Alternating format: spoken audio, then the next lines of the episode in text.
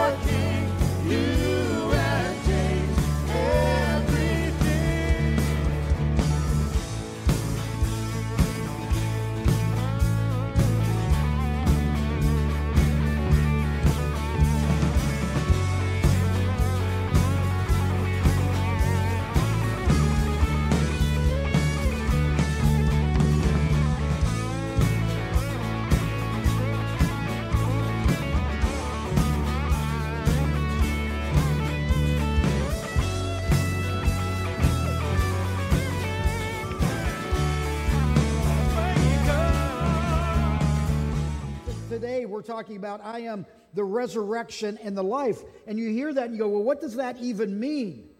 I'm not really convinced that they knew what it meant completely, and I'm not convinced that we know what it means completely. I think most of us are really good at, at kind of believing that Jesus died, right? I mean, we've seen it on TV. It was a pretty good, pretty good storyline, and and we've seen that, you know, in, in several different movies, and we know what it means. We know what a crucifixion is. So I think we get the fact that, that death is all around us. And so I think we understand that Jesus died. Not hard to imagine that. Pretty easy to imagine. He was tortured, crucified, and buried. But because I know a lot of people that are capable of anything, including torture and death of innocent people. Sometimes we put all of our focus on that part of the story. And maybe you're even a committed Christ follower. Maybe you're even a dedicated believer. Or maybe you're just kind of on the fringe or maybe not even there at all.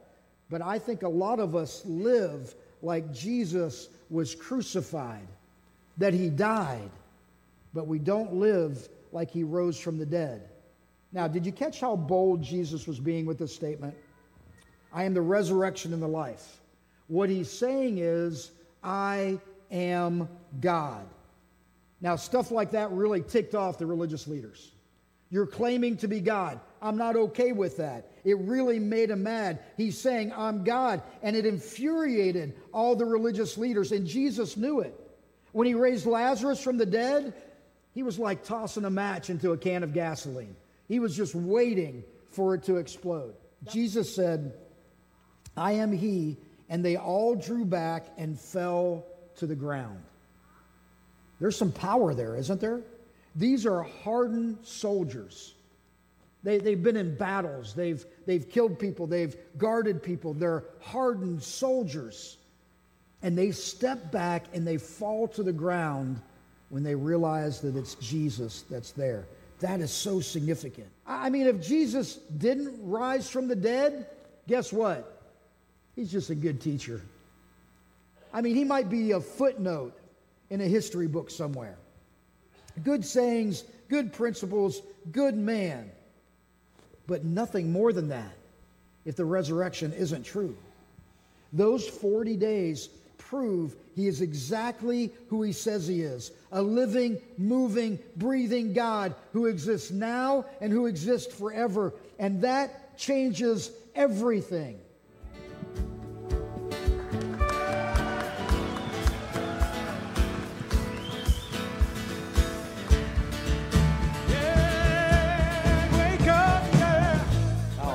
Man, the baptisms church. We had over 50 baptisms, and um, I, we are just so grateful that that was such a big part of 2023 for us. I mean, with uh, 53 Sundays and about 50 plus baptisms, that means that you got a real, in two services, that means you got a really good shot of having seen a baptism on Sunday morning. You guys all get to see a baptism on a Sunday morning as part of the service? I, I don't know about you, but if you get to be a part of a baptism where God's people are already gathered to worship and, and called to Him, and then you see somebody actually respond to that, I don't, I don't know if it's ever failed to give me goosebumps. Um, so I'm very grateful that, that God has done that. I didn't clip all of the baptisms. One, I don't think we have all recorded. We don't even have all the baptisms on Sunday mornings. But just imagine with me um, a bunch of people getting dunked in water. That's that, that. We just had so many. It was wonderful. Um, and, and that was Easter. Easter was super special. For Mother's Day and Father's Day, um, we like to put a big emphasis on that too. So, so let me just show you a couple things from that. Everything to do with your mom. Um, mine is just to go out with her. So we might go shopping, go to the store, and just you know pick out things, home decor, just being able to be with her and talk, spend time together. Yeah, yeah. I think that was my favorite thing to do with my mom. It was just running around, just running around, being in the car, like you said, just run around, go shopping, grab lunch. Just those little moments, man. You can see that they make a difference. So, um, Ashley and I are inviting you into our conversation today. You are the third person at the table. No Okay. idea. I, I remember taking our first baby home. I, I was sitting, we were in the hospital elevator, and I was sitting in the wheelchair, you know, 'cause they make you do that. And I'm holding the baby, and I looked up at Randy and I said, I cannot believe they are letting us take this baby home. we don't know anything. We have no idea what we're doing. And we didn't. And we don't. 28 years later, we are still figuring it out. I I hate, I'm sorry, that's not holding out much hope for you, but for the it is the truth. It is the truth. We're still figuring it out. And there's a verse that I wish I had committed to memory, like early on in motherhood. It's in Psalms. It says, The Lord directs the steps of the godly. He delights in every detail of their lives. Though they stumble, they will never fall, for the Lord holds them by the hand. So I'm a therapist. I work at an elementary school, and when I walk into the classroom, sometimes teachers teaching, the kids will be like, "Oh, hi, Miss Ashley. Hi, Miss Ashley," and they don't even. I'm not even their therapist. Like I'm just, you know, they just constantly see me.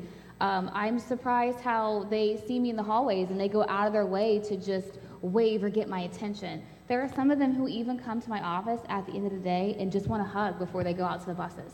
So I just think that's so adorable. I don't know why they do it, but they do, and I love it. Mm-hmm. Um, but even at my age, I love talking to women who are older than me. I think that they just have so much wisdom and so much experience that I don't have, and I just I just love learning from them. So I hope that nobody thinks that I think that I'm too cool. I don't want to talk to you. I do. I, I love learning from you. So you know, please don't ever don't ever assume that somebody younger than you just doesn't want to get to know you. And I, I know that we're talking about motherhood today, but I got to tell you, um, family isn't just who shares your home your DNA, or your last name. You know that. Family is, I don't know, is people who also share your faith. Um, right now, there is a huge need for spiritual mothers and fathers. I was preparing for this message and I read in a devotional a couple of weeks ago man, this stuck with me, and I thought, I gotta, I gotta bring it to you today. We're talking about mothering. Mothering is not just about bearing a child, it can be that, but it is not just that. You mother through loving whom God brings your way It's not an easy thing setting moral standards and helping them live their lives in that way. You don't get that until you become a father. You look through the Bible and you see the book of Proverbs, and it's Solomon writing wisdom to his son for a lot of it, trying to pass on good, godly advice, like Proverbs 1 7. He says this to his son The fear of the Lord is the beginning of knowledge but fools despise wisdom and instruction. In other words, if you're going to instruct your kids, the first thing you instruct them in is the fact that God is there, God's the creator, God loves you. God wants to help you and direct you and guide you. That's where you start your life. That's where you start your wisdom, is by realizing that. Dads, you need to realize that too. But wouldn't it be nice occasionally to get a Thanks, Dad. Love you. That was great. You don't get a thanks for being faithful. You don't get a thanks for being reliable. You don't get a thanks for, for being there through all the difficult times. You don't get a thanks for being the strong support system that most dads are in their families, and yet families fall apart without that role as part of them. Dads, you're needed. Dads, you're important. Dads, we love you. Dads, thank you for what you do. Well, thank you, Scott. That was very encouraging. Um, I don't know about you guys. Did you notice that um, next to Scott on this table, when he was preaching on Father's Day, there was a kebab of donut holes and bacon? Because I sure noticed that and wish that I had one right here. Um, that was uh, that was a big part of our Father's Day, giving out root beer to Dad's root beer to the fathers and, and those uh, kebabs, breakfast kebabs. That was well done, very well done. The Mother's Day, we had a whole like flower shop out in the lobby. Did you did you see that? Did you take part of that? We even had some leftover people took to their mothers. It was it was beautifully done. And so those are special, nice Sundays, and we can we want to plan to continue to do that in 2024. We want to continue to be a place that's encouraging Sometimes that encouragement comes in the form of tough love, um, but also we are not afraid to tackle difficult topics. Um, we're going to prove that again in our very first series of the year called How Not to Read the Bible. And we'll talk more about that here near the end. But let me just say that in the summertime, we always choose a book of the Bible for July. In 2022, we did Ezekiel, not super simple stuff. And so here in 2023, we could have chosen like the book of James, you know, or, or like one of the Gospels, just told Jesus' life. We could have done Acts and the, and the story of the early church and done things like that, but no. No, we did Judges. Do you remember Judges? Ha- Have you read even Judges before? I have, and yet still studying and prepping for me- these messages and stuff like that was just totally eye opening for me. Judges is one of the most uh, misunderstood Bibles, uh, books of the Bible. And in that five week series, we got to hear from our online pastor, um, Greg Dodge. It was, in my opinion, Kurt, our youth pastor's best sermon of the whole year. There was a lot of good stuff to pull out of that, that month where we dug into Judges. So I want to share some of that with you. We get to see that God's people are stuck in this book. They are stuck in a deadly cycle. They would abandon God and his teachings, they would go and worship other gods like Baal. Uh, and then while they abandoned God, their lands would fall into ruin. These other kingdoms would come in, take over, start oppressing them. All of these bad things would start happening. And then the, his people would start complaining. They'd be like, This is awful. Please help us, God. And in response, God would send a judge. But these people that God were, was using for the judges to be judges, these are the same broken people who grew up in this broken cycle of a world. So it's not like he's picking awesome, great people to go and save the world. He has a pool of broken people to pick from that already misunderstand who he is, that are every generation falling further and further away from him. So, of course, there is going to be violence and destruction because that's, that's where they're at.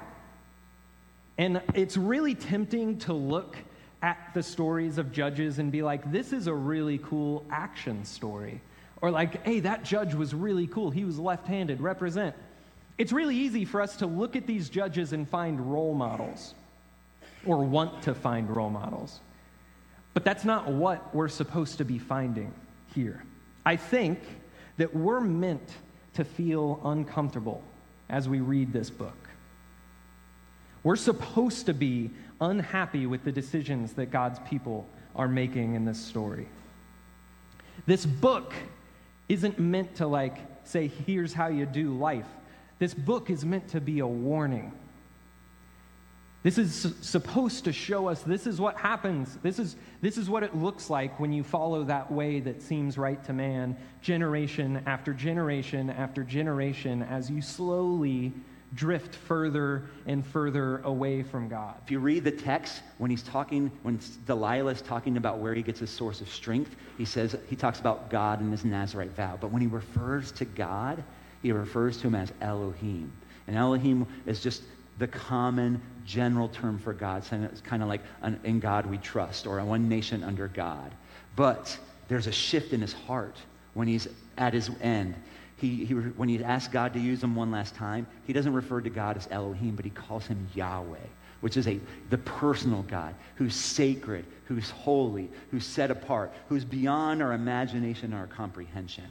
See, the births and deaths of Samson and Jesus actually have some, some similarities. An angel comes to Samson's mother who is barren and tells her that he will help to lead in delivering the Israelites from the Philistines. Uh, an angel appears to Mary and says that she will give birth to the Messiah who will save the world.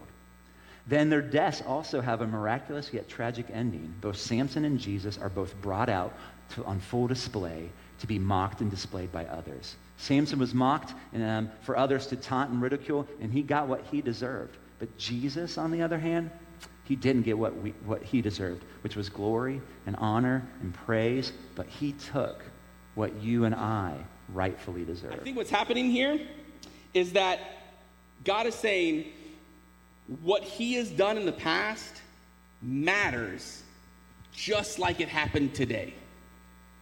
Whatever God has done in the past, it matters. It should matter to you and me just like it's happening here in the present. He says, But you have not listened to me. And I'll tell you this it does not make a difference if you and I didn't see it. It doesn't make a difference if you and I didn't benefit from it directly. And it doesn't make it less true if you doubt it. And it doesn't make God less powerful if you don't believe it. What God has done in the past matters for today.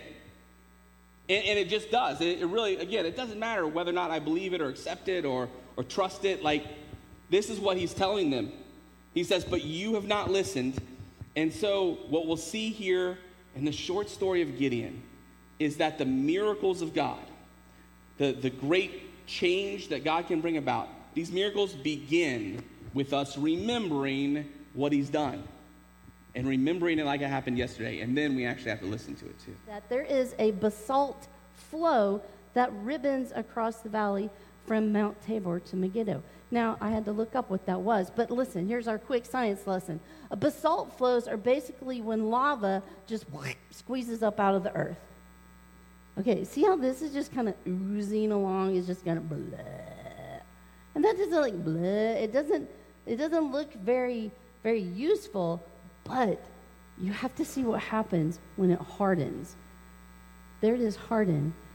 It turned into a natural highway that wound all the way through the valley. So now you think about the story. Hmm. Of course, Sisera thinks he could take his horses and his 900 iron chariots, he can roll on down the highway and take out this measly army with their pitchforks and garden hose. Of course he can. It's all the road is paved. He can, that's easy. They got nothing. He's rolling in with tanks. Easy. And they don't worry about that river because it's the dry season. Also, even if it weren't, Sisera and his army, guess who they worship? They worship the Canaanite god Baal, who is the God of earth and rain. So they got this. They're untouchable. No problem. Until Yahweh shows up. And the God above all gods unleashes a fraction of his power. Have you ever seen, I hope you haven't been in one, but maybe you've seen a video. Have you ever seen a flash flood just come out of nowhere? Like it goes from a trickle and then all of a sudden, that's this, okay? That's this. And the chariots rolling down that highway that were their strength became their greatest weakness because they're blown off the highway, washed off the highway, whoosh, wheels logged in, lodged in the mud. Their heavy armor is weighing them down, and everything that made them strong is now their greatest weakness. And Deborah and Barak's army rush down the mountain and they conquer their enemies. And it's an amazing story. And the Israelites were rescued. And for one shining moment, things were good. But then look at this last panel from the Action Bible. The people rejoice and sing praises too. And for 40 years, there is peace in Israel. Families work in their fields and harvest their crops. But in time, they again forget God and find themselves in more trouble than ever before. We will always need a rescuer. So I'm so glad that instead of sending person after person, God the Father loves us so much that he sent Jesus, the perfect judge. That's, that's some pretty good stuff, right? Uh, you can take it from somebody who forced himself to, to review a bunch of stuff. It's worth reviewing. And um, we put all of this on our website. If you go to communitychristianchurch.com um, or download the app, if you just search in the App Store, Community Christian Church, Hamilton, Ohio, you'll see our logo. Um, you can click on media, and then you'll see all of our sermon series. And you'll be able to click on a sermon series, and, uh, and from there, you know, pick one. Maybe it's one that you missed. Maybe you want to like remember one, and then you're like, oh, I got, I got to share this with somebody. It's all there for you. We put it out there for you. Shelly puts a lot of work into that. And so, real fast, what else was big in 2023? Well, it was the return of some of our favorites summer at the movies. Yeah, I see some. Yeah, you love that. We love that. It's uh, where we take movies, blockbuster movies, and we we pull out the truths in them and get to teach on clips from that. And so I'm, I'm not going to show you any of the clips. We've already done that. They're on our website, like I said. But we did um, Top Gun Maverick. We did Uncharted. We did uh, Big George Foreman. Nice, cool life story about, true story about him. We did um, the Guardians of the Galaxy Volume 3 for Marvel fans. And then for, for my girls, they really appreciated that we did The Bad Guys. And we also did a, a movie uh, viewing party on the Saturday before that. Summer of the Movies is great because we pop popcorn. The whole place smells like popcorn. I'm sorry if you can't smell it online, but you know, we want you to be here. And you guys invite your friends, and it's going to be a great five weeks again in 2024, right? If you've got a movie you think we should be doing, feel free to add that to your prayer request when you turn in your Connect card or fill out an online one. We'd love to hear about it. But we went in that through the fall. We did Power to Change. Scott talked a lot about um, what happens when you're stuck and you're sick of being stuck. And what kind of habits should you put in place for God to give you the life that He wants for you? And we closed out the year right before we did Christmas stuff. We closed out the year doing um, our leading the ones that you love. And there was a lot of parenting in there, but there was a lot of just mentorship and, and being an example in there. And I know it was the one that I preached, but if you missed some of those or you want to review something, I highly recommend looking back at the one called Words and Deeds. I really feel like God taught me a lot through that one. So that was that. And then maybe, maybe you remember, but it was only seven days ago we were here, and that was Christmas Eve. you remember Christmas Eve? Hopefully you're here, um, especially our candlelight service. It was beautiful. I feel like Christmas Eve on a Sunday is kind of perfect. It's kind of like that sweet spot of the day of the week because um, it's just awesome to be together on and um, and do that. So um, we we love doing Christmas Eve, and so we want to just tell you, man, this is a lot of stuff, isn't it? And and and I believe that God has a lot more planned for us in 2024. I told you we're not scared of difficult stuff, and so I want to give you a quick preview of the difficult stuff that we're going to be talking about in our next series that starts next week called "How Not to Read the Bible." When Christians read the Bible, the understandable focus is almost always on the nice parts. The problem is that there are parts of the Bible that aren't so nice, and those parts are starting to get a lot more attention. Seemingly strange commands condemning tattoos, and the instructions not to eat shrimp verses that seem to endorse slavery, brutal passages where God clearly commands the merciless killing of women, children, and even infants. How about the verses telling women they should submit and remain silent and can't say anything in church? Is God okay with polygamy? It seems like it. He's also okay with unicorns because they are in the Bible too. How about the rib woman who is told by a talking snake to eat fruit from a magical tree? What do we do with all the verses that make it feel like you're being forced to choose between the Bible and science? How do we make sense of all of this? Because it's all there in the Bible. If someone asked you, what would you say? So let me be upfront and honest about um, our position on this. We believe what the Bible says about itself and what thousands of years of Christians have believed about the Bible that it's God's word and that it's true. But this is going to be so important for this moment in history because, like the promo was talking about, like so many people do not just accept that anymore. And they critically look at the Bible, and I'll tell you what, it's not a bad thing. It really isn't. Because God is not scared of truth. Amen? He is it.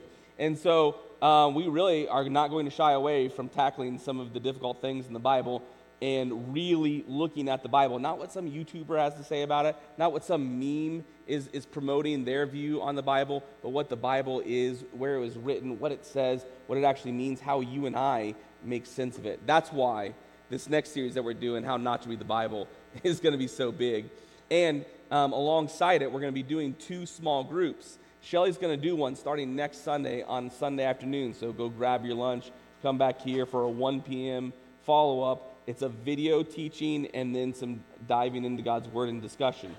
And then I'll be doing one starting on January 10th. It's a Wednesday night.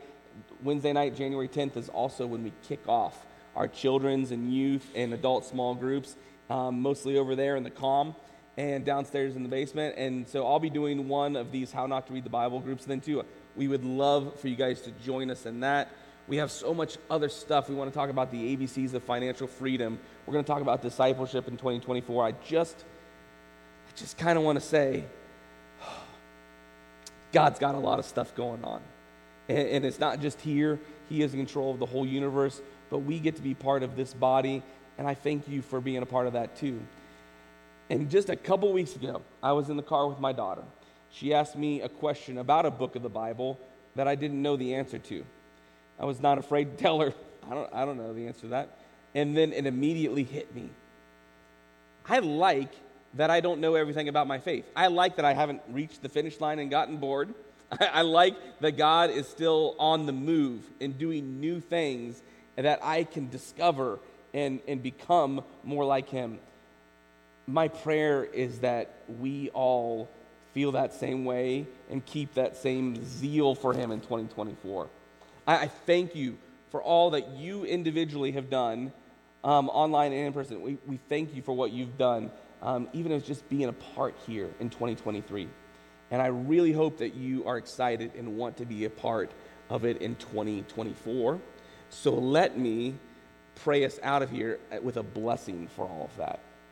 God, you are good, and we recognize that you are in control, and we thank you that you are not finished with us, that we um, have room to maneuver and grow and recover from, from bad things.